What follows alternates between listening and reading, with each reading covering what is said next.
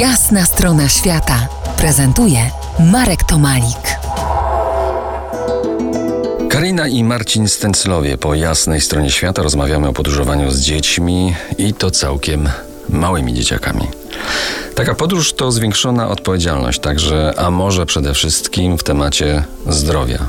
W stolicy Armenii siedmiomiesięczny Antoni dostał wysypki. Jak sobie poradziliście? Czy to w ogóle była jakaś panika wtedy, czy... Wysypka w zasadzie była już końcowym efektem choroby, więc to, co nas bardziej przeraziło, to to, że miał bardzo wysoką gorączkę i nie do końca mogliśmy sobie poradzić z jej zbiciem, ale pamiętam też, że byliśmy akurat y, w, w gościnności u gospodarza z couchsurfingu, więc dostaliśmy rekomendacje, gdzie możemy się udać i wybraliśmy prywatną klinikę, mając ubezpieczenie, mając właśnie to poczucie komfortu, że możemy skorzystać z naprawdę dobrej opieki medycznej. Udaliśmy się po prostu do lekarzy i e, mieliśmy poczucie, że nawet e, taki komfort nas spotkał, że wizyta domowa później była, żeby sprawdzić i skontrolować stan zdrowia dziecka, więc mieliśmy poczucie dużego bezpieczeństwa w tej sytuacji. Oczywiście w takich sytuacjach, e, tak jak powiedziałaś, nie można panikować, ale przed wyjazdem dobrze się ubezpieczyć. Marcin, jakie ubezpieczenie trzeba wybrać i czy ono na pewno zadziała? Tutaj może nie chciałbym e, rekomendować konkretnych... E, Nie, nie, nie, ale Biura. tak, daj takie powiedzmy wskazóweczki. E, Korzystaliśmy dwukrotnie z ubezpieczenia w trakcie podróży i dwukrotnie wszystko było ok.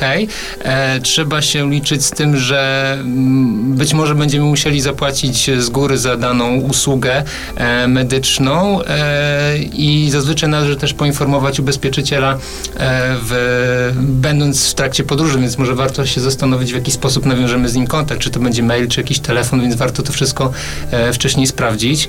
E, na pewno e, to ubezpieczenie trzeba mieć między innymi dlatego, że w razie, w razie jakiejś choroby, w razie wypadku szukamy najbardziej komfortowej opieki medycznej, jaka jest możliwa w danym miejscu, więc e, często wiąże się to po prostu z pójściem do prywatnej kliniki, które oczywiście są droższe niż państwowa służba zdrowia w danym kraju. A powiedzcie, a co znalazło się w waszej y, apteczce plecakowej? Tak, też z grubsza. Oczywiście, znaczy to zawsze y, apteczkę dobieramy pod kątem e, kraju czy regionu, do którego jedziemy.